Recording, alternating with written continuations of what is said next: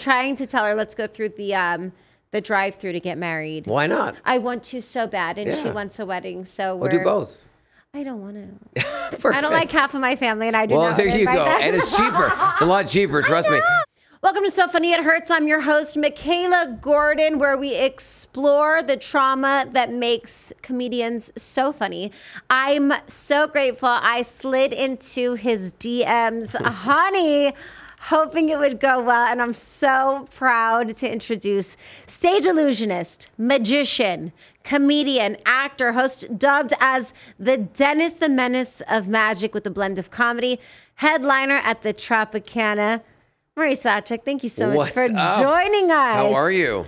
I'm doing good, dude. I'm so Good. happy you're here. Thanks for having me. Yeah, thank you for awesome. coming. I um I forgot you've done so many different television shows. Obviously, America's Got Talent, which was incredible. Mm-hmm. Yeah. Um, and you also did Masters of Illusion on CW. Yeah, my ninth season this year. Yeah. Which is incredible. My show is on the CW afterwards. Mm-hmm. Okay. Totally weird and funny. Yeah. And I didn't know that. Oh, that's amazing. More importantly, you were on Reno 911. Oh my God, I was on the first season I, before it aired. I didn't even. I called it Reno 911 because it wasn't a thing. No one knew about the show. Stop. Oh yeah, when I when I got the casting call, I went and auditioned. It was for Comedy Central, which I loved because I'd never been on that network. I was young in my late twenties, and so I drove from Vegas to LA, auditioned. As you know, auditions like three minutes, and I hopped in my car and drove back home. Yeah. And then by the time I got back home, if you know Vegas at all, when you come down to Pr- Primm, which is the little town for people that don't know Vegas, just before you get to Vegas, you know, and I got the call back and say, not even call back, and said they love you, you booked it, which is amazing. You just get a call, and so That like, fast. Great. I'm like, okay, great. And I didn't realize. I thought it was just some crappy little, you know, maybe I don't know, maybe a pilot. Or something, was what it was. And so I came back like three weeks later. I arrived that morning, get on the set, and they want me to be this magician that pulled out all this ridiculous crap out of my jacket as a drunk driver. And I'm like, that's a really funny idea. Mm-hmm. And so I bought a bunch of crap. They don't have magic crap. I don't have rubber rabbits and feathers and, and these weird flower things. So I had to go buy this cheap crap. So I bought all this stuff. Get there on set. I see no cars. I thought, oh, it's going to be one of these shoots. It's going to be one of these crappy little. But I'm like, well, I'm here now. It's a few hundred bucks hotel. And it was uh, after us. So I hop in the van. No one's around. We drive down uh, North um, Hollywood. And all of a sudden we make a right turn on one of these streets, I think Magnolia or something. And they almost had like six blocks blocked off, seven cop cars, 10 star wagons. I was, was like, holy shit, I should have read the script more because it's a real shoot. Like, I've never, uh-huh. I could not believe how, what a, you know, and then as I'm going to my trailer, I'll take you to the trailer. I'm like, oh, I get a trailer, which I went camping all my life, never got excited about a trailer. but then when you're an actor, you want a trailer, which Yeah, is yeah, nothing. yeah. It's just a sink and No, a it's a crappy big little deal. bed. It's a big deal. So it's so funny. So to Star Wagons, as I'm walking down, remember, I knew nothing about Reno 911. I, it wasn't even on TV, so I didn't know the characters. I didn't know anything, right? All And reality television wasn't like that. There wasn't happening yet. No. Shows like this were not a thing. Nothing was. Uh-huh. And so I'm walking with my buddy Lefty, who's my guest actor in my show, my best friend. He's helped me. I'm walking down, right? It's like 7.30 in the morning. So as I'm walking by one of the trailers, there's this... Now remember, it's now aired. No one knows the characters in the show. I don't know anybody. I walk by the security guard by the trailer. And he's wearing these super tight shorts. Like, I mean, he's got a moose knuckle like you. Unbelievable. Super tiny shirt. And you got the glass. I say hello. It's like, hi. I was like, wow, he's those those shorts are tight. I'm like, Whew. and so I keep walking by. I'm like, that security guard. You think he'd have a little bit of a, and I had no idea what the show was, right? So I, uh-huh. I go in my trailer, relax, and I get ready. And of course, I don't shoot till like two o'clock in the afternoon or three, but I'm there at seven. Get ready. Had no idea what to do. So I just, because it was all improv, there's no script. So I put everything in my jacket to figure out a way to pull this stuff out because things don't come out of a jacket naturally, like you know Inspector Gadget. So I practiced Yeah. all this. I get on set. I'm still talking about that weird dude security guard, and I'm standing there, and we do the scene with Wendy Covey, who's the one of the stars of the show, and we do the scene, do four takes, and they're like, "That's it, we got." it. I'm like, "That's it, we've got you. Sure, you've got it?" Because I've I just felt like I wasn't really. No, no, we got it. And this other guy walks up in those tight shorts again. I'm like, there's that security guard. And he shakes my hand and goes, Hi, I'm Thomas Lennon. I said, Pleased to meet you. I, and I didn't know who Thomas Lennon was at the time. Uh-huh. And he was like, I, uh, I wrote the show and it's mine and I own it. And thanks for being a part of it. I'm, I'm play Officer Dangle. I'm like, Oh, my God. He's also one that wrote Night at the Museum. Like that's his script. He wrote the whole thing. So he's really. I mean, obviously now we know each other, but at the time I was like, man, whew, those those shorts are so tight. Oh So, my god, and they were the best. so funny. You know, but they just no idea. celebrated their 20th anniversary. Yeah. Niecy Nash was with the whole crew. That's I mean. Wendy went on to do so much Bridesmaids, which Yes. was so incredible. All of them actually did a lot. Niecy's doing so great. Yeah. Uh, she just won awards for Dahmer. That's I mean, right. that's insane how Yeah. fast time went by, but that you got to be a part of that. Unreal. And Yeah. so incredible. And I was hoping it was going to air because I was on the sixth episode. So as it started to air, I didn't get the humor because it's not my style of humor. Like it's very obvious what's coming. So I'm like, I just don't get it, you know? Yeah. And so I knew it was the sixth episode, and I thought, man, I hope it stays on the air. To get to my episodes, Yeah, I want to yeah, see yeah. it air. And then it became a cult classic, and now it's out there. But it's just so funny, you know, when something you never know if something's going to hit or not, you know. So I mean, it's such a great lesson in our business and in this career. Like, you really don't know what the thing is. And so, part of this is just chasing what the enjoyment is and what Yes. brings us joy because we don't know. I mean, you, I want to go uh, back a little bit. Now, growing up, I was reading, and if I'm wrong, you Mm-hmm. can let me know. But you did a lot of different things. You're a musician, you were playing saxophone Mm-hmm. Really early on. Mm-hmm. Um, and so, being an artist has always been the thing, but it was actually a Vegas show. You Mm-hmm. were not living in Vegas. You were a little kid at the time. It was Siegfried and Roy that sort of influenced you Yeah. to sort of get into magic, Mm-hmm. which now, in retrospect, you have your own show here in Crazy. Vegas. Yeah. Was that cra- what was the thought when you were little? Like, were you like, I just want to do magic Well, and, and entertain people? It was ironic. We, I, you know, at the, from the age of five on, I was in entertainment. So I started uh, dancing professionally at the age of five. So I trained ballet. I never danced ballet, but I trained ballet. But I danced Russian and Ukrainian dancing because my background's Ukrainian. And my other background is Scottish. I'm 50 50. Oh, wow. So my dad was very traditional. So I played the accordion. I danced in these big red baggy pants. And he, the, no wonder I was single till I was 20. But. but the point is, I uh, think that's know, hot, Murray, I mean, okay? Yeah, right. So we're into right? it. Yeah. So, so, anyways, we went through all that. Then, uh, you know, around seven or eight, I got into magic. My parents did give me a Siegfried and Roy magic kit from Reno because in the '70s, Reno was actually almost more popular than Vegas because they'd have these flights down super cheap for Canadians. I'm Canadian from Vancouver, and they'd have these really cheap things. So Reno was actually really popping back in the '70s, early '80s. So that's where they went. I got this little magic kit. As a kid, you do it for two seconds and chuck it away because it's a, it's a toy. Yeah. And then when I turned 13, I I asked for another magic kit for my birthday, and I got that. And Copperfield was on TV at this point now, and he was really the big thing on TV. He was huge. He, was, he had a special every year. It was pretty phenomenal, Mm-hmm. and that's kind of inspired me to go, hey, maybe I can do this as a career, you know? And Yeah, so it's here we are. I mean, I think magic is so unique it already, but you're a funny guy. Like you're up there, you're being really funny. I know Yeah. Lucille Ball. Um, Mm-hmm. I read was somebody that you really looked up to, along with Dean Martin, who Yeah. are both phenomenal musicians Yeah. and both stage Yeah. entertainers. So funny. Did you want to do stand up first? Did it matter what direction it went as far as how you were on stage? It was interesting. My, the way it worked is I wanted to be a magician, so I did that because I knew I could fool people, and I was good at the sleight of hand stuff. Maybe because I played music with my hands, and piano and accordion and all that. And then in my mid twenties, I realized on TV there's only one or two magicians that are ever well known on TV. There's n- it's not like musicians where you can have a thousand of them, uh, or comedians, Yeah. uh, or singers. But magic, usually one or two, like Houdini or David Copperfield or Blackstone. It's never so all of a sudden, and also naturally off stage, I was just just funny in the sense of I never took anything seriously because I always saw the, the light of everything. I just things are funny to me. So I thought, but that's a different funny though. Like I, be, you me being funny having coffee is different than trying to be funny when there's an audience watching you because they're not with you and you need to bring the audience with you on that journey. Yeah. And then if they're on that journey with you, now you can be funny. If you just, you know, if you just all of a sudden make a joke about camping, and I go, remember that time we were camping, and we start laughing, they're like, I don't know what the hell you're talking about. Yeah. Because they don't even they're not even camping in their head. They're they're still at Walmart shopping in their head. So you have to get them to the campsite, and you get a little fire, then you're by the lake. So then people, oh yeah, we are camping, and then you can do the joke. You know, and that's how humor works. So I learned in my late 20s. I would, as I had my show here in Vegas, I opened my show in 2002 at the Frontier and I wasn't doing a lot of comedy. I do a couple jokes, but they were literally just a hack joke.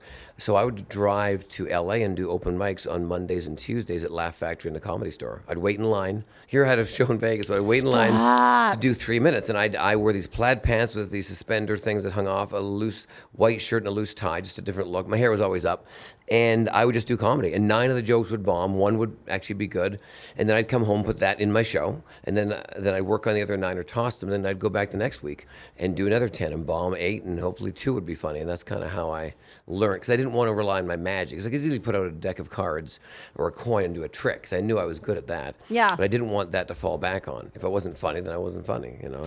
Okay, so let's talk about bombing. I was at the comedy store a couple weeks ago. I think I'm going to start doing stand up again. I, I stopped a long time ago just with cancel culture Yep. and everything happening. And I'm like, well, I'm a singer. I'll just I'll keep singing. Sure. But I think the most difficult thing is really embracing the bombings, the failures, Yes. the embarrassing feelings that you and it's cringy like you're like fuck Oh, yeah. i've Yeah. driven home from la and i'm like i fucking Yeah. sucked dude The worst. it has to happen in order for you to be as great as you are i mean you're Mm. headlining now Mm-hmm. was there ever a, a moment where you bombed so badly that you can remember that was also a really pivotal moment in your life in your career Yeah, I mean, there's one point years ago, I was doing a show in Vancouver, Canada, where I live, and it was a competition, and it was the Children's Magician of the Year competition, and we were doing it at a night college. It was a college, but they were doing night school at night. So in the daytime, regular college, in the nighttime, obviously night school, and we were using their theater. At that time, it was a very advanced theater, but this is like in the '90s, and so. I had this great idea that I was going to appear on stage, and what I wanted to do is have this big diamond of light. So it's a big diamond, a black hole of light that you can't see anything in it or through it. No one's there, and the idea is a flash of smoke appears in front of it, and then as soon as the smear disappears, I'm standing in, in the middle of the light triangle. That's the trick, right? So basically I'm hiding behind some black cloths and all this other stuff. So, but my idea was when I appear, this is when I used to comb my hair nice. I used to look very combed to the side. I used to look not somewhat normal, and so I thought it'd be funny if I had my hair really spiked up crazy. I wore a normal tuxedo, but everything was blown so up. this is how the hair was created This is one of the is ideas. like one yeah, of the along moments. with Phyllis Diller, which is a huge. I was a huge fan of Phyllis Diller. Yeah, a great course. comedian. And Rod Stewart, that's where I got the ideas from. But this is the beginning of it. So I spiked my hair up because I actually combed it really conservative. Had this black tuxedo, but the tuxedo I made look like it was blown up. So the shoes were blowing up. I had the shirt sticking on my fly. I had the flower ripped. So as soon as I appeared, I'd stand there and I'd walk forward, get the applause. And my first line was, "Whatever you do, kids, don't try this at home." And that was my opening line in- into my like three minute segment. Yeah.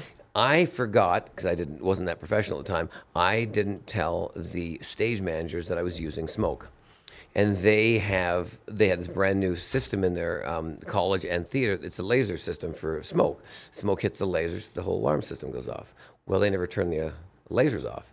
I was the opening act to like 10 acts, and they just loaded all the people into the theater, all these audiences, and of course, my f- opening trick, the first damn thing, I didn't open my mouth, and then boom, the smoke goes off. I step out. I said, Kids, what are you doing? Don't try this at home. And I'm looking like I've been blown up. All the alarms go off. The whole theater gets evacuated, right? The show just fucking started.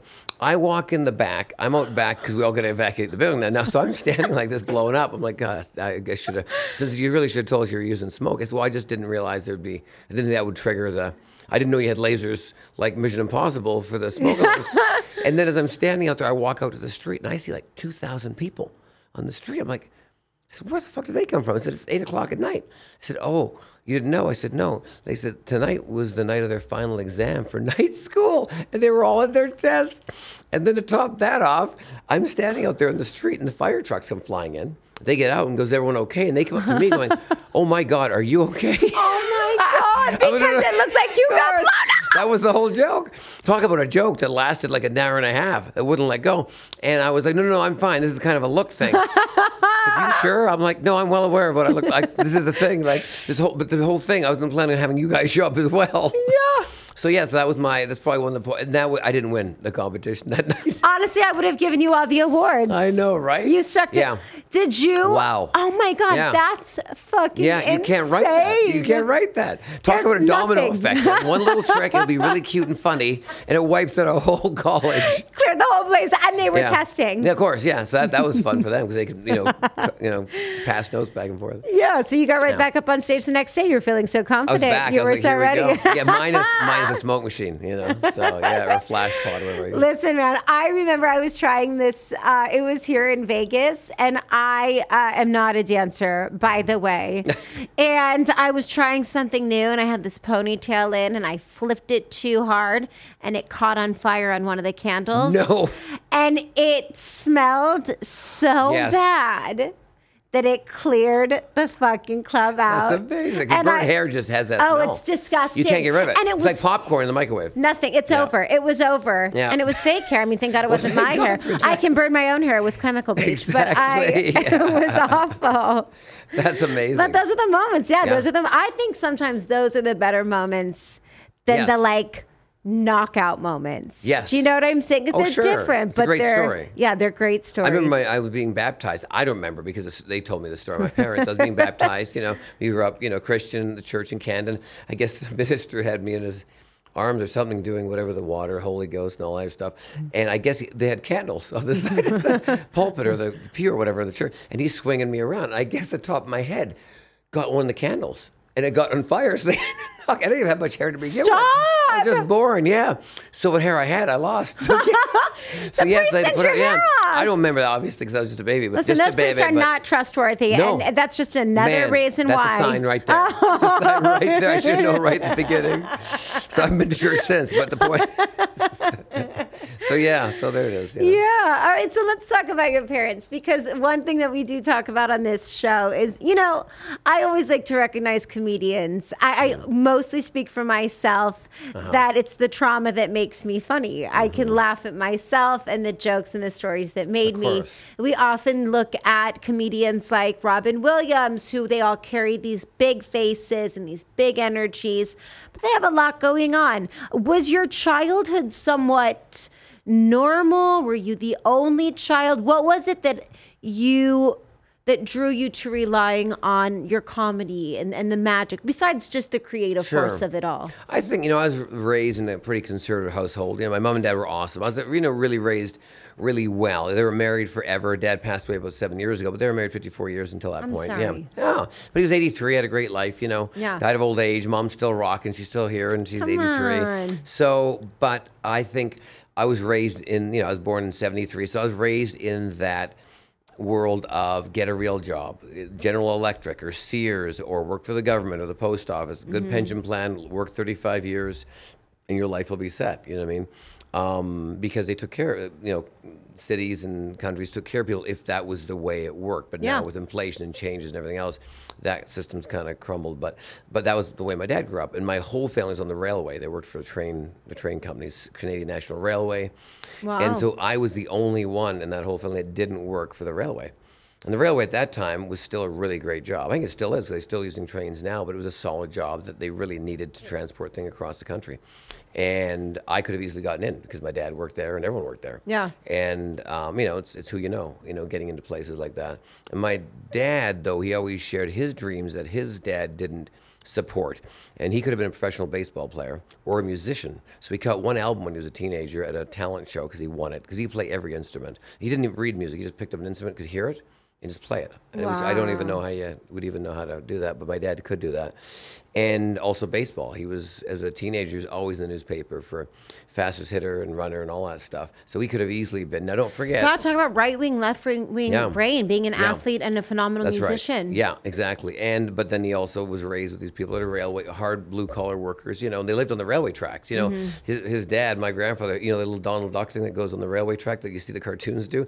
Yeah. My grandfather did that. That's what he used to fix the tracks. And they lived right on the railway. And the only time they got hot water was when the steam train would come by and, and dump the steam water into their big, you know, kind of little silo that kept the water, and that's how they got hot water that day because you know all that stuff. So, um, so when I came along, I saw my dad's dad, who I never met, but curve him to just being in the railway for 35 years, which he had a great life. We had an amazing life.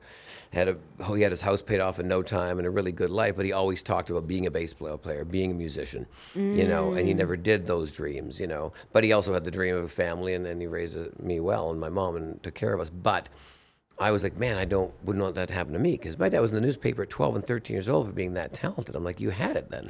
I you mean, know? it's so crazy how You know? we discover like I never want to say wasted potential, Mm-hmm. um, but just what it would have looked like if people had the opportunity to live to their highest potential, which I think is why artists are so incredible. Mm-hmm. yeah. Yes. No matter we fail, no matter we keep That's right. Going, you're at least trying for it. That's you know? right. Yeah, and and also when you're given that platform to allow yourself to try new things and different things, you know, which comes from your parents usually, or your best friend, or your grandparents, depending who's your close, closest, Mm-hmm. you know, ally. You know, and so for me, I- when I went into this business, I thought, man, I'm really the black sheep of it all because wow, talk about magic. Like here, I had an, an opportunity to have any job in the world because I want to be a firefighter. a marine biologist or a chiropractor. Those are my other real jobs I wanted to do because they paid well. I could have a great life with those. Um, but I started magic at such a young age and I became successful. As a teenager, I thought, well, I'm making more money than I dreamed of at like 15, 16 years old. Shit. Well, why can't I keep that going for the rest of my life? You know, but magic is right down there by clown, gesture, you know, juggler. I mean, it's, if you want to make a lot of money, you wouldn't step into those categories. You know what I mean? Right, You'd, right. You'd go, you know, scientist or plastic surgeon or whatever the heck, you know, to make a lot of money. You know, so so yeah, so I really stepped out of that box. But my parents were always supportive. But dad was always like, you know. You could um, you could always go back into the railway. You know, I always got that. Ra- or General Electric's hiring, or Sears has a good job, and and it's, now look at Sears now. But but you know, back then that was one of the biggest stores in the world. It was like Totally. the Amazon of the '70s. You know. Yeah. So um, so I went I went this direction and it hasn't changed. You know, it's interesting though. I can only relate. I moved in with my mother in law. We're living with her right now as we wait for a house to get ready. Mm-hmm. Nice. And um, she's so lovely and I adore her. But she's much older Mm-hmm. and she doesn't understand to this day like what my partner and I do for a living. Like she doesn't Sure. understand. She just keeps saying, like, do you have health insurance? Like Yep. she needs the basic That's things. right. Mm-hmm. And sometimes I get frustrated because I wasn't of that generation. Yes, of I could be anything I wanted to be. That's right.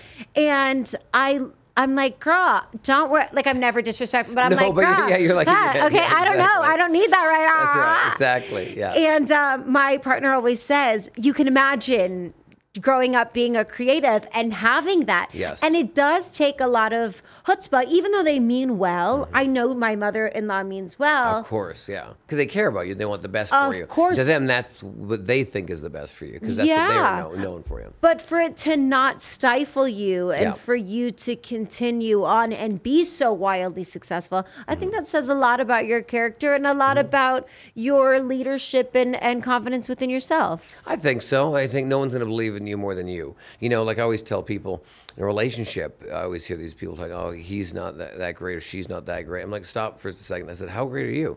Well, I got a lot of, I said, well, okay, well, stop now. So you make yourself happy. I don't care what you need to do. Go for a walk, a jog, smoke a joint, do another, do 10 jobs a day or do nothing. I don't know what makes everyone happy. Whatever you make, make yourself happy. Once you figure out yourself, now worry about that person that you want to make happy. Because if you're happy, it's a lot easier to make other people happy. It just it is. As long as you're wake up in the morning and you can sort your own crap out. Because if you can't sort your crap out, don't put that crap on somebody else. Because they're sure as hell not gonna be able to figure it out. It's your body, your life, your mind. So you sort that out. Whatever you need to do to be a nice person that day. And when you can be a nice and happy person that day, you can now invite other happy people and make them happy. But if you're not happy, don't blame your happiness on somebody else. Or it's raining. Well, so what? Deal with it. It's raining. You know, Yeah. It's raining for everybody. So, you know, figure out what makes you happy in the rain, you know, because it's going to goddamn rain sometime. So, you know, be happy. So that's the way I've always looked at my life. So anyone who's pissed off, I go, whoa, whoa, stop. I need you to be happy first. I'm not responsible for that. I'm not. I'm not. I can add to that. But I'm not taking responsibility to make you happy. You need to figure that out on your own. What pants you want to wear, or dress, or hair, or job you want to do, or car you want to drive, or whatever you need to do to get off that day. Then come to me when you're Switzerland, when you're neutral, and then I can I can be a part of that now. But don't Yeah. blame me for you not being happy. I don't want any you know I don't want any involvement in that. You know what I mean? And then, Yeah. You know. Yes, I there's other people that are antagonists, too. but yeah, I think you know I think it's a fair argument when you're in a relationship or a friendship or even parents. You know, dealing with parents and stuff like that. Yeah, I know. know. We just did the episode before you. We had my dad on, Yeah. um, and we are doing great. But we had to explore our relationship through Sure. through therapy, and I and I think it's really important. He's also another artist, and Yeah. he's he's really incredible. But I'm I'm grateful that I had his leadership as well in music. Mm-hmm. Yeah. Uh, were there any people in particular that mentored you, uh, that brought you a little piece of happiness that helped you get to where you are? Yeah, yeah. My mentors in magic, I had two growing up. My first mentor in magic was a gentleman in Vancouver, still alive. His name is Shawn Farquhar, and he was a very well known magician back in Vancouver. He still is, still a great magician. But at that time, he was like the magician in, you know, so it's, you know, big, big fish, small pond situation. And then he became a world champ magician over the years, and he's you know, very well known in the magic world now, and a great friend. And he's the one that really encouraged me how to get in the newspaper, how to be a better magician, what kind of tricks I should learn and do. So he's really influential. And then after that, he introduced me to this couple named Mr. Electric. And his act was lighting light bulbs. So from the 1940s, late 1990s, that was his act. And don't forget, light bulbs were only invented in the early 1900s. So, so can you imagine in the 40s or 50s somebody walking on stage with a real light bulb, putting in their hand, and then lighting up brighter than the room, and then putting it down? Like you'd be like, that's unbelievable. Yeah. So that was his act. Yeah. And Liberace hired him for five years. They were the opening act for Liberace, uh, for Lee, which is his nickname, and they toured every arena in the world. They opened the Stars Casino here in Las Vegas and the show called The Lido. Like they're really, really well known. They were on the Tonight Show and every show you'd imagine. So they met me when I was 16. And beautiful looking couple. They always dressed the nines and you know old school Hollywood. you know, Love, and she always wore the hats that matched the outfits and all that. And her name was Carol, uh, Marvin Carol. And they met me at 16. And they said, Murray, if you want to do something in life, try to be different and original because no one can take that away from you. I said, Here, you're young and good looking, so you can just buy normal tricks or steal normal jokes or whatever you're doing. And you can be really great because you're so young, you're ahead of your time, so you're cute and good looking. So you'll be amazing because you're cute and you're, it's a, you're a novelty. And you can work basically a year and do these tricks and stuff and be a great act for five years because you're cute and young, but that's not going to last forever. Or you can work on, for five years and find something super original and different that's going to keep you going for 50 years because Love. people want to and that's that's the idea to find that put more effort in to be unique different and you because no one can be you that's the greatest thing if we tapped into who we are no one can steal it from you you know we're trying to be everyone else. I'm like just look in the mirror and accentuate the good the bad and the ugly of you and you, that's that's it no one can take that away from you you know I mean, I think that's the equivalent, and I'm going to totally fuck this up, but you'll know what I'm saying, and so the audience. When you say you can take a, a horse to water, but you can't make it drink, but Mm-hmm. That's also, right. no, what is it? When you Yeah, bring horse you to can feed them the fish, or you can teach it. That's right. that's true. I, I rode horses all my life, and you can bring, honest to God, that's a true thing. You can bring a horse to water, but you can't make them drink.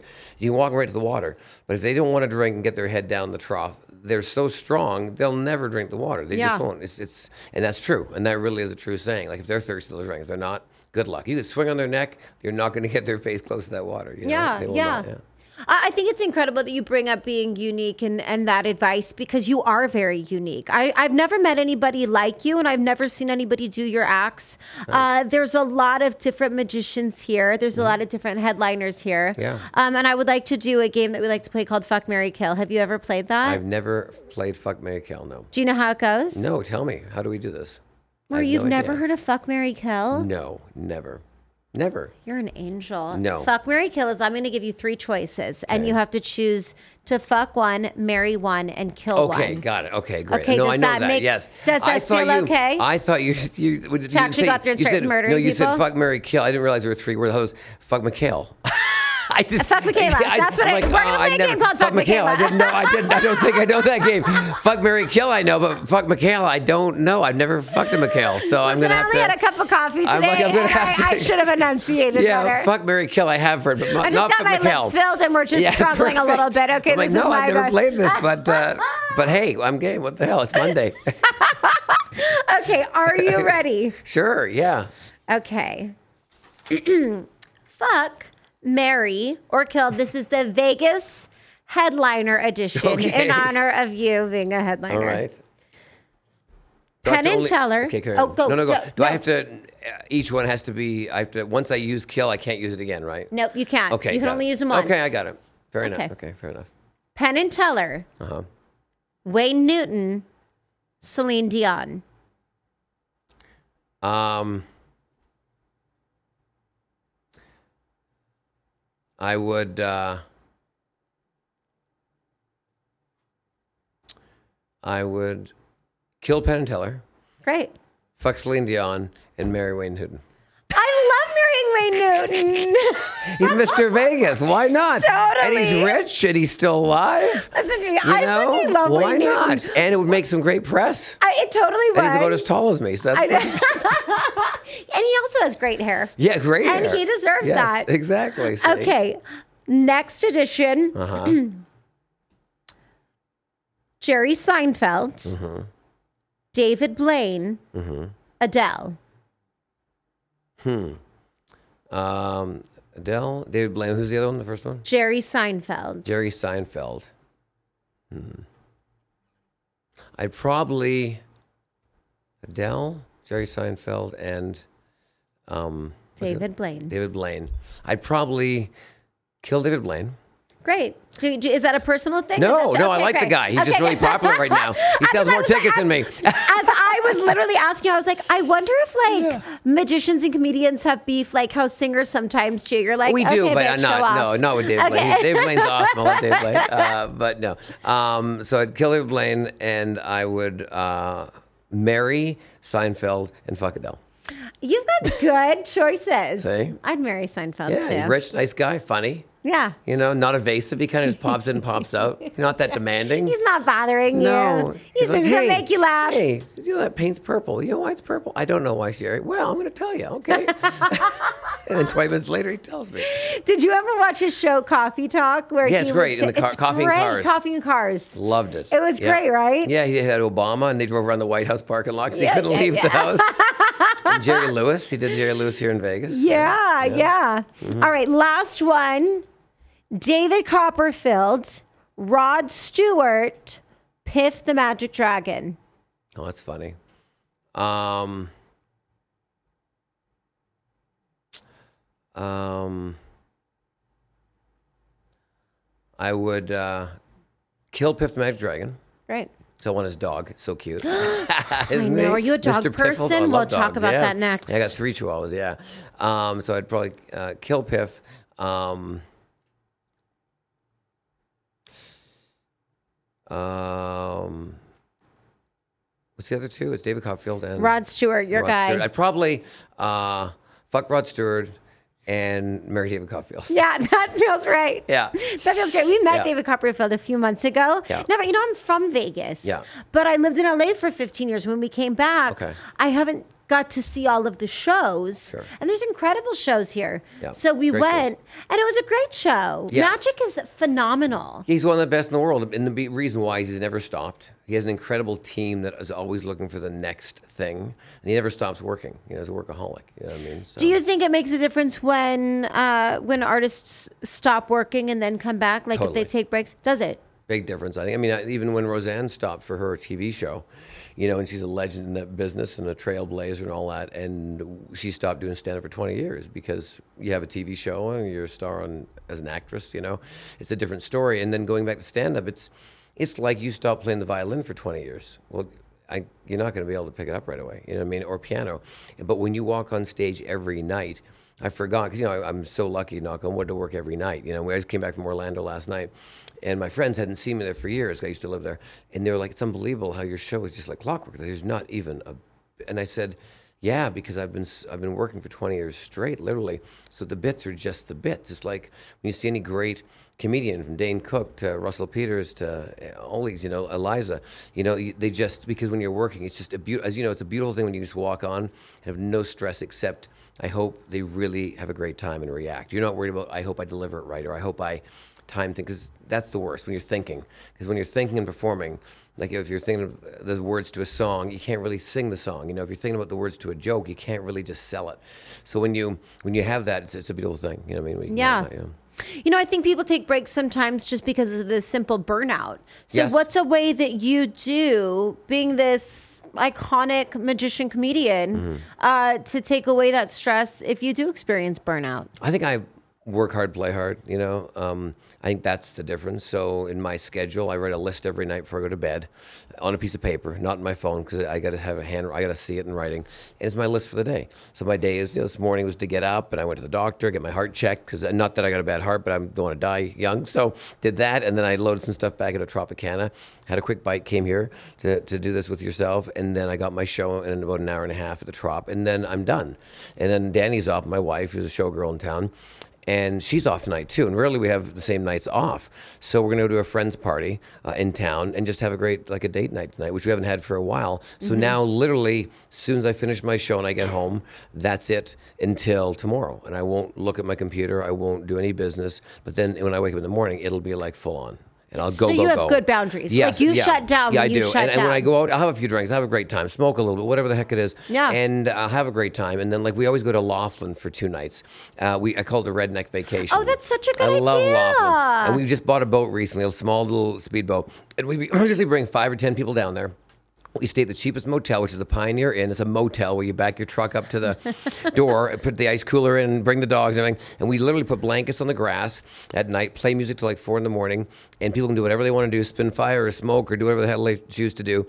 And there's no judgment, no expectations, and everyone can afford it because it's like 20 bucks a night for the hotel room. So, and anyone who's bougie, I'm like, then leave your bouginess back home. This is not about that. It's just about vibing. And every we do it in the spring and fall with friends, and we always invite different people. And it's just a cool kind of like a release for two days. And we come back home and then comb the hair again, shave, and then be Murray the Magician again. You know? Yeah. But for two days, I don't answer. I wear a hat, and I just have a great time, and I don't have to be on. I think everyone needs to do that. Some people do yoga, hike a mountain, go to a retreat, or whatever they do. Some people go to EDC, and that's their release, and they go back to being a doctor and a lawyer again, or whatever they choose to do. You know, so everyone has their. I think it's important to do that.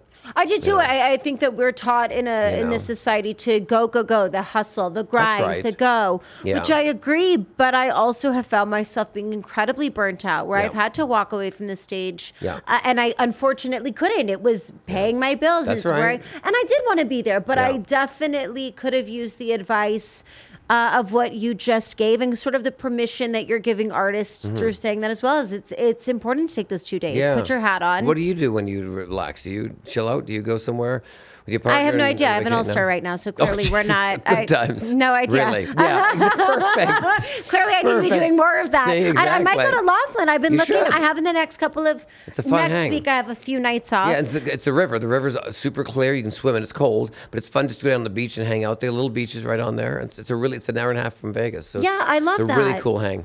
Yeah, don't I- I speed going there because they have cops all the way there. Stay the speed limit. No, no, Murray. I drive four miles an hour. Perfect, then you'll be no one wants to be You'll with get there in me a week, in a road trip. If you want to go to LA, count me out. Wow. we have to do those trips. And Lisa's Yes. like, just get in the passenger seat. I I'm not willing to be in the car with you anymore. Perfect. And I'm like, good, thank you. See, at least you know. Yeah, I do. I'm aware, and that's part of it. That's all that counts. Um, I love that you're with a showgirl. Yes. And I love that you guys live here together. You work, you play together. Yeah. Uh, what relationship advice do you have, if any? Because I think it's nice when couples can work together Mm-hmm. uh, and also play together. In a and it can be difficult. Sure. Yeah, I think uh, I think what people need to do is don't take life so seriously.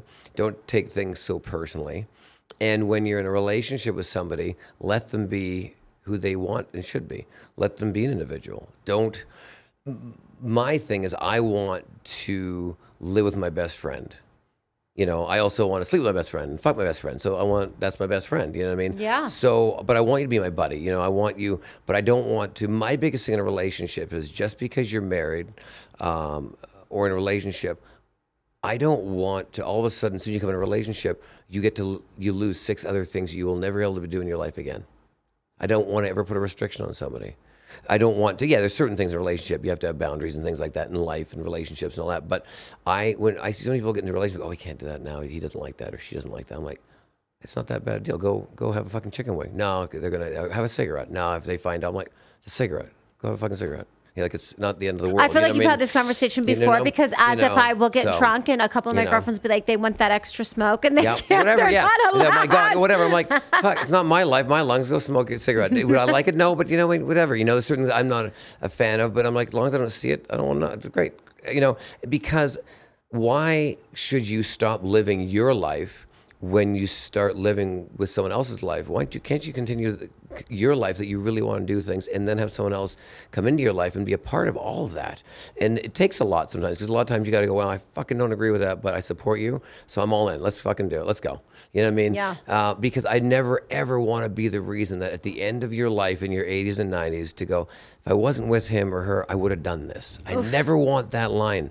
So whoever I'm with, I'm like, go do it. I'm not. There's no even question. There's nothing. If you love me, because and, and you're emotionally attached to me, I'm here forever. I'm here for the ride. So I don't want to ever stop anything that you want to try or do in your life because I want to be a part of that. That's what's going to make it last. I want us to have a laugh around the campfire, or uh, you know, back in the grass having a drink of wine or a beer, walking, the, you know, in the park or whatever, and go. Remember that year last year we did this stupid thing. I said, I can't. We did that. Yeah, we did it. And and your versus going, I can't believe we fucking did that, and you start an argument. What a cool idea to go. We did that. High five. What a cool experience. Yeah. So I'm all about experiences, not judging people for their choices and what they may want to experience. Because if you can be with your partner along for that ride and have them have those experiences, that's your life partner. That's when it goes. You know, what? I wasn't a fan of that, but I'm, it was kind of cool. You know what I mean? And you get on with it. You know? Yeah, Or maybe it was yeah. great. and You do something over and over again, whatever that might be. But I think that's how you keep a relationship. You don't restrict somebody because I don't want to be restricted in my life. I only got one life to live. Yeah. And I want to enjoy it, and I want you to come along for the ride. You know what I mean? It always has to be certain boundaries because certain things people go off the deep end and they're maybe intolerable to live with. So there's certain other things. I'm not saying it has to be everything. Yeah. You know what I mean? But Yeah. but within a reason. It's you know don't restrict somebody's life because you want them to live your life. To me, I just think that's so selfish. Yeah. I think the best thing to say to yourself is I hope that when this person is 80 or 90 years old, they say, I wish I could have done it, but that person didn't let me. Like, I would never want to be that person. I'd feel awful. Yes, because so many people I talk to go, well, if I wasn't married, I'm like, that's not the line. That's not the line. I wasn't married. That then you shouldn't be married. Like, don't do that to yourself. Yeah. You get one life, and find somebody that will enjoy it with you and be okay with certain things. You know, no one has to be, has to love everything you do. No, that's impossible. But someone that's kind of like gets you and goes, yeah, go have a great time, enjoy it. You know. Yeah. Is that advice that you would give to somebody who wants to become a magician or, or a comedian? Is it really just sort of that advice kind of is universal Mm-hmm. Do it, in, yeah. in all aspects, even with, with your own audience? Yeah, do it and don't give up. You know what I mean? And don't don't don't worry about what other people say because everyone's going to tell you what to say and what to do and what's wrong and right. I that doesn't ever bother me. There's going to be jealousy. The more popular you get, the more famous, the more money you make. There's more people that aren't going to like you and go, I just don't get it. I'm like, yeah, I don't get it either. You know what I mean? But but but people who are very famous out there have become very successful because people like them and they do what they do because they're liked and they're very good at what they do. You know what I mean? And so just do you. You know what I mean? And and you're gonna so many people saying no, but that's okay. That's part of being successful. I don't care. You talk about Oprah or Dr. Phil. Not everyone loves Oprah. Not everyone loves Dr. Phil. Not not everyone likes Ricki Lake. The list goes on and on and on. You know what I mean? From Jeff Bezos to Bill Gates, you can always have because when you're that popular and that famous, the only way to become popular or successful is to be loved or hated, not liked. Mm-hmm. You'll never become famous being liked. Because anyone I can mention, there's always someone that completely can't stand them. You can go presidents, go to every president, doesn't matter who it is. Yeah. I don't care what side of the world you're on or what party you choose. There's always going to be 50% that don't like the damn person. Mm-hmm. Woman, man, black, white, whatever the hell it is. You know what I mean? So there's always going to be just do you. You know what I mean? So that's always, and stay the course, you know? And, and it's okay to take three steps, you know, it's okay to take two steps back as long as you take three forward. Yeah. that's one forward, right? So, so I've always said that it's okay to go back and figure shit out, and then and then go all right, and then as long as you go three forward, that because you learned from those two steps back, that's a win. That's okay for that, you know. But don't Listen- just take two steps back and stay back there, you know. I love you so much, and I never know where these interviews are going to go, but I feel like you dropped so many incredible gems, including the taking two steps back for three steps forward, because I think that so many people, including myself, listen, uh, we've been very transparent on this show. I left my morning show because the show went under. Uh, radio wasn't doing well anymore in December, and it felt like a very scary situation. Thankfully, I have a lot of faith in knowing everything does work out just universally. I do feel like i try to be as spiritual as possible but it did require me taking a few steps back to get the couple steps forward. But nobody ever said that Yeah, to me like that. Yeah, and i course. Mm-hmm. kind of wish they would have because it's the best advice. Like you're not going back babe. You're just pivoting. Uh, totally. That's that's the new. That's I love you, dude. so. Can you be my therapist? Perfect, perfect. Let's But go. can we get let's like go. a weekly with Murray? Fuck the magic. I just need a therapist. I don't Right? have health insurance right now. See, you should get some. My God. you and my That's another story. mother-in-law. That's another episode right there. You know.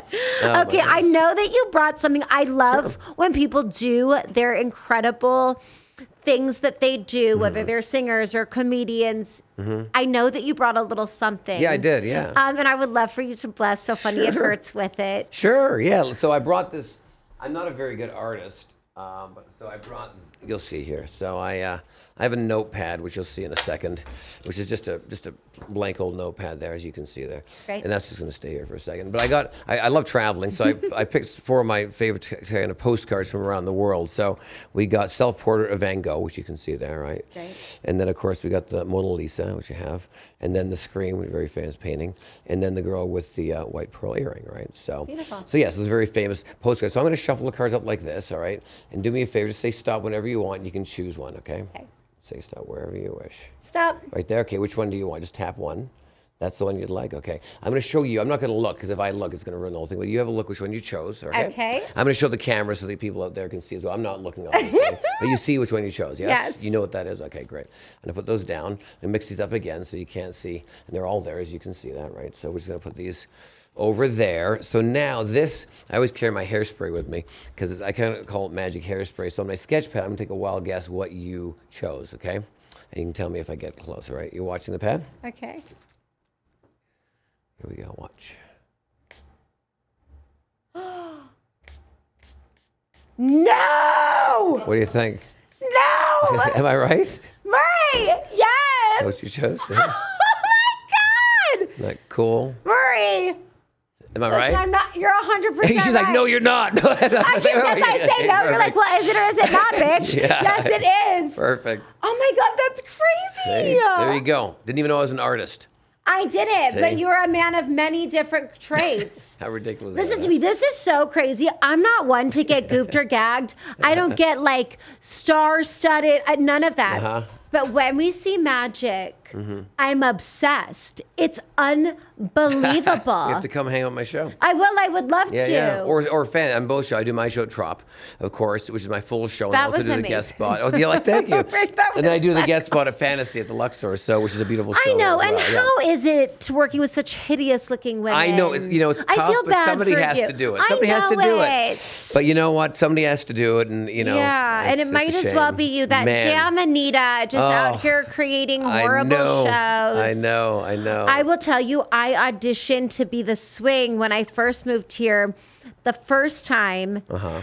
Okay, those girls are bad bitches, first of all. They're beautiful, they're Mm-hmm. Talented, Yeah. they're sweet. Yes.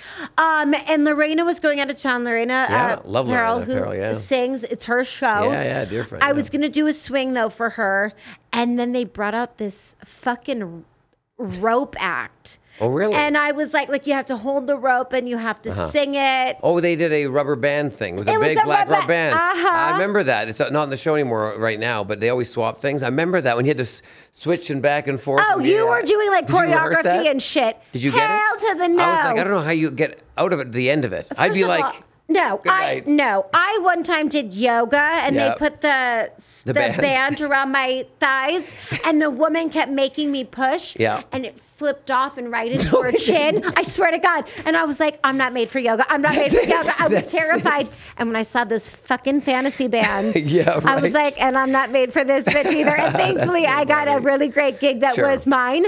But they're so talented. Yeah. Yeah, it's a great um, show. And it's a great show. Beautiful. She's always changing things. Like every year, she puts three to four new numbers in, new calendar every October. So it's it's an amazing. She's been here 25 years now. So it's Yeah. amazing, you know. And she's Yeah. amazing. Anita is timeless, you know. Yeah, she is. Yeah, and she used to choreograph Elvis Presley, Cher, all those people. I didn't know that. yeah, way back. Isn't Wow. that crazy? Yeah. Listen, that's the, the greatest thing about Vegas. You can go anywhere in the world, but there's not history and culture the way there is. And you're actually a historian. You did the Yeah, uh, Pawn Stars. Historian of there Pawn for, Stars. I've been on there for 17 years now. So I've gotten Yeah. yeah. three years. So yeah. What's the craziest thing that you have found, or maybe one of the craziest things uh, doing being the historian for Pawn Stars? I think I do stuff for restraints as well, like Houdini's handcuffs and things like that. So one of our episodes, a guy came in and he said, I got some handcuffs. I'd like you to, you know, I'd like to sell here. Kinky So- handcuffs or just Well, I guess they could be, Okay. Mm-hmm. depending what time of the day. You know what I Asking mean? for a friend, Yeah, exactly. okay. And so yeah, the, the, well, that's the funny thing. So I thought, oh, maybe he's got four or five, you know, because he collects them. Shit you not, he had like 190 handcuffs of every every type of handcuff was different. He had this collection. I'm like, that's a bit of an obsession, you know. And uh, Houdini was a kink. scared the hell out of me. Yeah, exactly. But I'm like, wow. And he showed me how much he thinks they're worth. And I'm kind of handling them going, I don't, I don't even know where these fit. And they're just really weird handcuffs from like the 1870s and 1920s and all these things. And actually, we t- I think we half of them, uh, Rick and Chum, they ended up buying because they were really cool handcuffs. You know what I mean? Yeah, I believe it. So now they're sold at a love store. No, they're not. but, and they uh, yeah. come without keys, so Exactly. you have to so figure good luck. your way out. Exactly, or run fast. so. Well, I love you. I'm so grateful that you stopped by. Um, Thanks for having me. And This I know that fun. Mm-hmm. people can come and see you at Fantasy and also at Tropicana. I'm Yep. going to come. Th- that joke.